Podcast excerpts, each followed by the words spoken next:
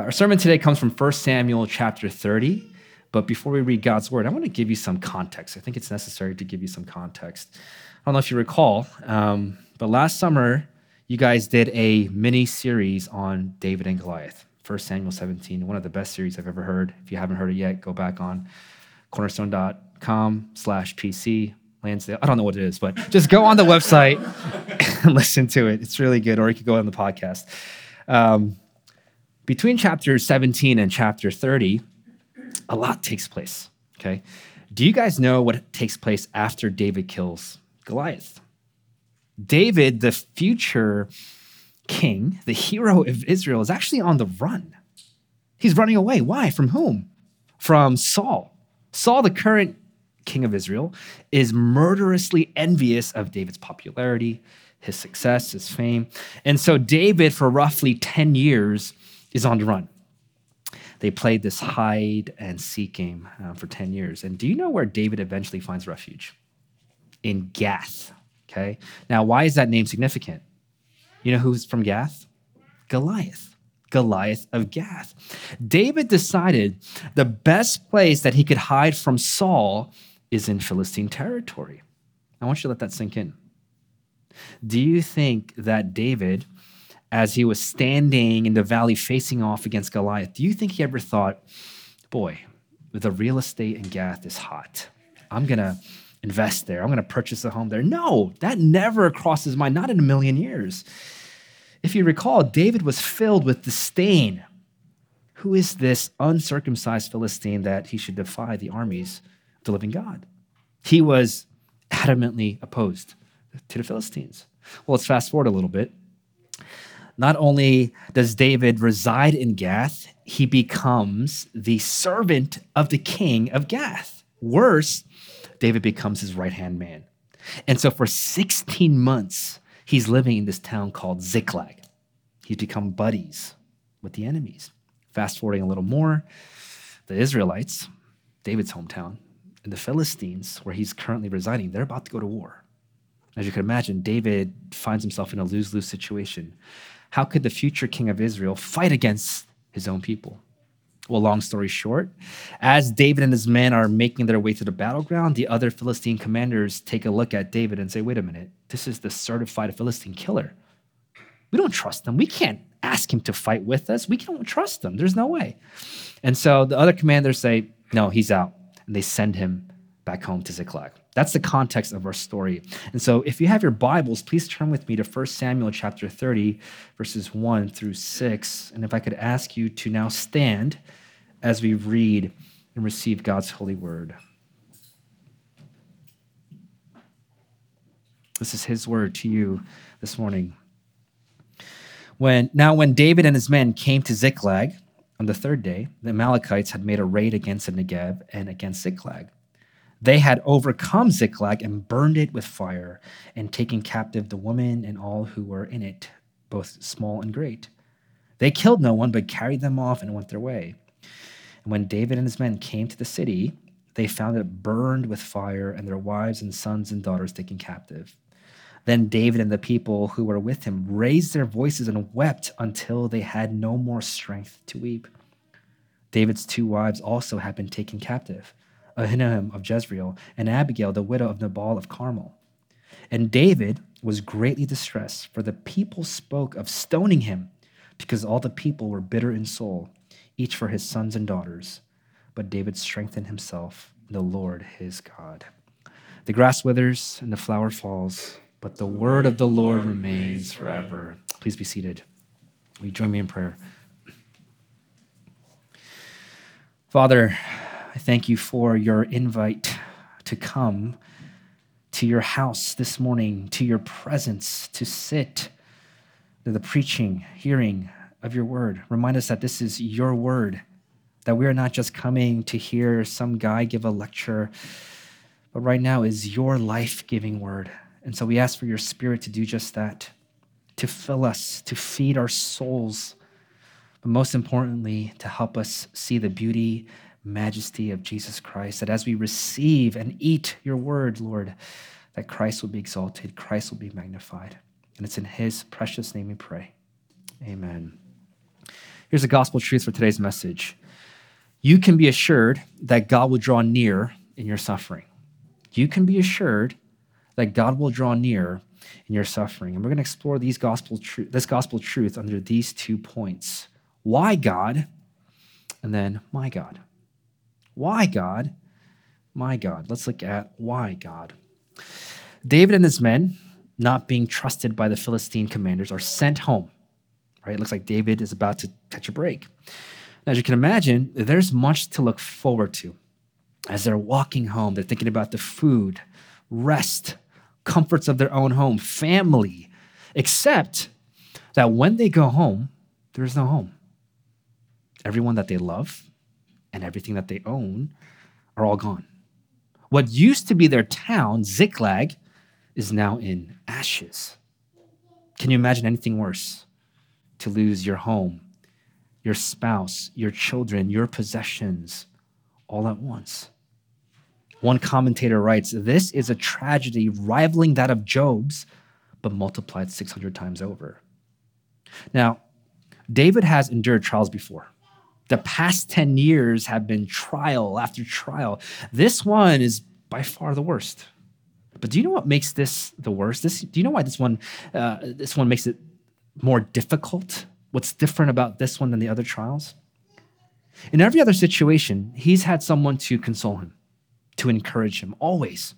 If you go back to the account of David, we can list all his consolers, all his encouragers, the prophet Samuel, his best friend Jonathan, his mighty men, his wives. But now, David is alone. All of his men have turned against him. They are ready to kill him, stone him. Someone's got to be accountable. He's the leader. He's got to go. They want him dead. And so here's David with nobody to turn to, nowhere to go. Everything and everyone has been taken. And yet, this is not the worst thing that could have happened to David. What? How, what do you mean this is not the worst thing?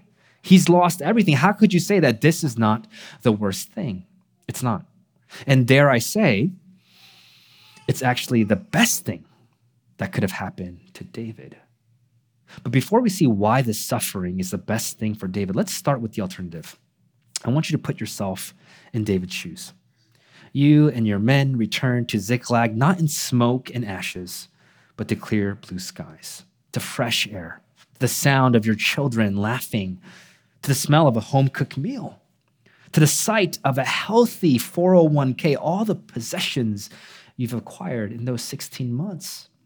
This is the breather you've been looking for. Saul has stopped chasing you. Your other enemy, the Philistines, are off to war. For the first time, you feel at home. Life is good. This is what an early retirement looks like, or at least you think it's good. Do you know when David last sought the Lord? He hasn't sought the Lord since crossing over to Gath, to the land of the Philistines. And in those 16 months, there was no mention of God, not once. We can probably say that David no longer identified himself as a refugee, but now as a resident of Ziklag. Now, and, and the sad reality is that David was actually better off as a refugee. Now, I know that sounds off, that sounds weird. That word has a negative connotation to it, but being a refugee, at least for David, wasn't such a bad thing. Why? When you're a refugee, you're at the mercies of another. When you're a refugee, you're dependent on someone else. For David, he had to depend on God. He had no other cho- choice. He had to lean on God. He had, he needed God. But whatever happened since he moved to Ziklag? What happened as a transition from refugee to resident? He no longer needed outside help. He no longer depended on God. He decided what was right for him. He decided what was best for him. He moved away from Christ likeness and started to slowly form to the image of the Philistine. God, I needed you back then when I had nothing, when I was on the run, but I'm okay now. I, I settled down. I found my footing. I got this. Isn't David's life really a mirror into our own lives? when things are going well in our lives, don't we have a tendency to wander away, to grow self satisfied and independent. We gradually get lulled into thinking that we're okay, that we're in control, that we're secure, that we've got it all figured out. But there's nothing like a crushing trial that quickly reminds us of who we are. There's nothing like suffering to sober us up, to help us see ourselves for who we really are. We are needy creatures. We're not in control. We're not all that secure. Suffering leaves us vulnerable and exposed. You don't have it figured out. You know what suffering is like? You ever play with building blocks with your with your kids? I have these things called magnet tiles at home. They're like these magnet triangles and squares, and you connect them to these magnets. And you know, whenever I play with my kids with these magnet tiles, I'll sit next to them and I'll make a pyramid or a cube, something small. But you know what ends up happening? Five minutes later, my kids are tired of the magnet tiles and they'll move on to the next toy. But I haven't moved in 30 minutes because now I've constructed a tower the size of my kids. Not only have I constructed this tower, I've made a magnet tile fence around the tower. Why? Because we all know what happens next. The kids take one look at the tower and it means one thing demolition. but before they get to your tower, say, Stop! Don't move. Don't even think about it. I'm stiff arming my kids. I'm throwing pillows at them to protect this precious magnet tile tower. But you're only delaying the inevitable. Your construction will lead to destruction. Your towering piece will end up in 200 pieces. All that time, all that energy, all that focus, all for nothing. See, so often, suffering feels that way. And it feels that way because we live as if Ziklag is our forever home. We live as though the here and now, this is it for us. We live as though Ziklag is where we're supposed to find identity and meaning. And so we do everything in our power to protect our Ziklag, to protect our magnet tile tower, to protect what we spend so much time and energy securing. But suffering comes and it knocks you down. Suffering comes and it feels like your life is crumbling into a million pieces. Suffering reminds you of how fragile life is. And at times it will feel devastating. Oftentimes it will feel crippling and debilitating. Suffering will take you to those places. You know, I'm sure David felt all those things. But do you know why this was not the worst thing that could have happened to David? Let me put it in this light. What if God wasn't in the picture? What if God wasn't sovereign over it? What if this was an accident, happened by mere chance? It was totally random. How do you explain suffering then? You can't. You have no answer. It leaves you hopeless. There is no redemption. Life is meaningless. But I want us to see that this isn't random. Not only is it not random, there is much grace in your suffering. There is kindness in your suffering. Because you see, suffering comes in and it disrupts what we perceive as normal, what we perceive as okay or even good. Because suffering wakes us up to reality. What was that reality for David? Was David supposed to be a resident in Ziklag? Who is David? Is he not the king, the anointed king? Is David supposed to be on the run? No. He should be on the throne, ruling and reigning. And he certainly should not be settling for Ziklag, but he should be sitting in Zion, the city of David. A kingdom awaits him. And friends, what's true of David is actually true of you too. To paraphrase C.S. Lewis, we settle for too little. We often want nothing more than the immediate alleviation of suffering. But God wants to give you more, so much more. He wants to give you things that will last all eternity. He wants to give you the kingdom. And what that means for David, for you, me, for everyone who places their trust in God, our sufferings are never without meaning. No, there is tremendous grace in your suffering. And I'm not talking about a future grace because we know how the story ends. I'm not talking about the blessing of God restoring everything to David and his and uh, all that his men lost. No. Right now in David's nothingness, there's actually much grace. You see, the beauty of this text is that for David, and for every believer, yes, there is suffering in your life.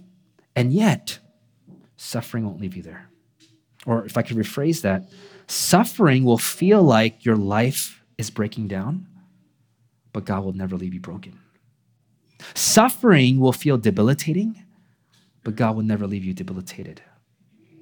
You will face loss, and at times almost unbearable loss, but you can be certain that one thing will never be taken from you. You see, though David could no longer say, My possessions, he can no longer say my home. He cannot say my friends. He has no one. He cannot say my family. He's lost everyone. He could still say my God. In fact, it's the only thing he could say. It's the only place, the only person to whom David can turn to in this moment of devastation. And so you see, more than taking the crown, more than being in the right city, David needed, needed to be with his creator. David needed to be with his covenantal keeping God, which is precisely what this suffering did for David, which leads us to our second point my God. This is what we read in verse 6. And David was greatly distressed, for the people spoke of stoning him, because all the people were bitter in soul, each for his sons and daughters. But David strengthened himself in the Lord his God. This right here, verse 6, is a turning point for David. What does it mean that David strengthened himself in the Lord? Well, let me ask you when you're in the middle of a crisis, when the unthinkable happens after the, the initial, I can't believe that happened, or I can't believe this is happening, after that initial shock wears off, what is it that you want to know? Isn't it why has this happened? Why is this happening? We look for some type of explanation. We look for a reason. We want to understand our suffering. But I want you to see what it was that strengthened David. What David needed most wasn't to understand, but to stand under. See what I did there? Okay, he wasn't to understand, but to stand under. What David needed most wasn't to understand suffering, but it was to stand under God. What David needed most wasn't his suffering defined, no, he needed a relationship defined. Notice, David strengthened himself in the Lord, his God. The text doesn't say David strengthened himself in the God of Abraham, the God of Israel, nor does it say that David strengthened himself in the omnipotent God or the omniscient God. No. It says his God. David strengthened himself, strengthened himself in a covenantal God, a personal God. And so when David went before the Lord, his strengthening didn't come from hearing, David, this is why you messed up. This is why you are wrong. Let me show you how you could fix the situation. Now get up and try again. No. His strengthening came from hearing, David, you're mine. You belong to me. Now get up. I am with you. I am for you. I will give you aid. I will strengthen you. I will help you. I will cause you to stand. I will uphold you by my all good all powerful hand. I am your God, David. Cornerstone, let me ask you in suffering, where do you seek your strength? What are you asking for in your prayers? Is it merely his knowledge? God, why? Or is it his nearness? I need you. Do you see God himself in your sufferings? Or do you just seek answers to your questions and relief from your misery? You know, as I was studying this passage, I came across the story of Joni Eareckson Tada. Um, for those of you who don't know her, Joni Eareckson Tada in 1967, at the age of 17, suffered a terrible diving accident that left her paralyzed from the shoulders down. And as you can imagine, she was devastated. And in her testimony, she shares that she was angry with God. She battled with being indifferent towards God, with depression, with suicidal thoughts. But then one night, as her friend was ministering to her on the hospital bed, something clicked. And let me read you an excerpt from her testimony. She says, If God at that point had answered all my why questions, it would not have mattered. It would have been like pouring million gallon truths into my one ounce pea brain. Something in my heart rose to the occasion after that, my prayers became a lot more passionate. Part the heavens, Lord. Come down. If you have comfort, I need it. I'm lost. I want you to find me. Leave the other 99 in the field and come rescue me. My soul thirsts for you. My body longs for you in a dry and thirsty land where there is no water. I felt as though God had suddenly become the daddy who reaches down and picks up his child and pats her on the back and says, There, there, honey. Everything's okay. Daddy's here. It's okay. And then she shares this illustration, which I think perfectly captures the point I'm trying to make. She writes When a child falls from his bike, skins his knee, and is holding his bleeding leg, looks up into the face of his daddy and cries, Why? Few daddies would fold their arms, look down at the child, and say, Well, son, the next time you're on your bicycle and you're going around the sharp corner at a high speed, please watch the trajectory of your curve and make sure you check the coarseness of the gravel. That would be a good, dry, technical answer to the question why? But a child isn't looking for that answer. He wants his daddy to reach down, pick him up, pat him on the back, and say, Everything's going to be okay. You know, it's helpful to recite, to say to yourself, God is omnipotent, He's all powerful, that regardless of my circumstances, I know He's in full control. I know He's strong and powerful. It's helpful to counsel yourself with the truth that God is omniscient, He is all knowing that he did not flinch when he made this decision, that according to his own wise counsel, he has decreed everything that has come into your life. These are all good and helpful truths. But let us not also forget he is personal, that he is near, that he is compassionate beyond our describing and understanding. He is gracious and merciful. Friends, I want to remind you this morning that we not only live under the eyes of a sovereign God, but we live under the eyes of a compassionate God. The God who holds the world in his hands also holds you. You see, David, who had lost everything, didn't let suffering define him. He let his relationship to God define his suffering. But do you know what I find remarkable about that? You know, earlier I alluded to the quote that this is a tragedy rivaling that of Job's, but multiplied 600 times over. But you know what the difference between David and Job is? Job was living a righteous life, and then he suffered. And sure, he grant he had to repent of his self-righteousness, but before God permitted trials in Job's life, he was faithful. He was obedient.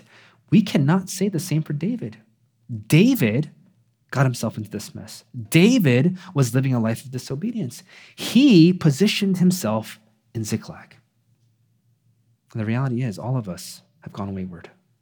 All of us seek our own ways. All of us seek our Ziklags. And yet, God hasn't changed his mind about David. God hasn't changed his mind about you. Because if that had changed, if God had changed his mind about David, if God had given up on David, if God said, you know what, David? Fine, go your way. Do what you want. Stay in Ziklag. That really would have been the worst thing for David. That would have been worse than any cancer, than any crippling disability, worse than the loss of his family. Because you see, separation from God, from your maker, from your sustainer, is the worst thing that could happen to anyone. The biggest threat is not life with suffering. No, it's life without God. But God, being a covenantal God, refused to let David go. And so, though David's posture before God slowly started to change, his position before God hasn't changed. God was always for him, God was always with him. God never forsook him. This suffering wasn't retribution, it was actually restoration. I want you back, David. Come back to me. And friends, we can have the assurance that the sufferings that we face in this life are never retributive, but restorative. How can we be sure? How can we be sure that the sufferings, the trials in my life are ultimately for my good? How can we be sure of that? Here's how there will be another David, a greater David, who, through no fault of his own, will also find himself alone and isolated. And in his darkest hour, in his most distressing time, he does what David did here. He went before the Father to strengthen himself. But whereas God tells David, Get up, son, you have a crown waiting for you, to Jesus, he says, Get up, son, you have a cross waiting for you. To David, he says, Get up, you will not be forgotten. To Jesus, he says, Get up, you will be forsaken. In David's hour of need, he was assured by the Father, turning his face towards the Father. In Jesus' hour of need, he was abandoned by the Father. The Father turned his face away. You see, the ultimate suffering that we deserve, the suffering that was supposed to crush us, fell upon his perfect Son, Jesus. The true David, Jesus Christ, comes for you in the flesh and suffered the ultimate suffering on your behalf. Why? It's the only way for you to forever belong to God. This is how we're assured that God draws near in our suffering. You belong to Him. Praise be to Christ. If I could just close with one final thought. I know we didn't get past verse 6, but if you continue reading, David is not only strengthened in the Lord his God, he's given an instruction, really a promise. Go and pursue those who attacked you, and you will rescue everything. that's precisely what happens. If you read verses 18 to 19, this is what we read David recovered all that the Amalekites had taken, and David rescued his two wives. Nothing was missing, whether small or great, sons or daughters, spoils, or anything that had been taken. David brought back all. Everything was restored. And friends, that is the reality of all who are in Christ. If I could quote the late David Powlison, he says this Your life story may contain a great deal of misery and heartache along the way, but in the end, in Christ, your life story will prove to be a comedy in the good old sense of the word, a story with a happy ending. You play a part in the divine comedy, as Dante called it, with the happiest ending of any story ever written. Death, mourning, tears, and pain will be no more. Life, joy, and love get last say. We don't have to wait until the end to live a life of joy and happiness and to feel loved. No, we could do that now. Because right now, you have something, someone that can never be taken away. You have God Himself. Let's draw near to Him. Let's pray.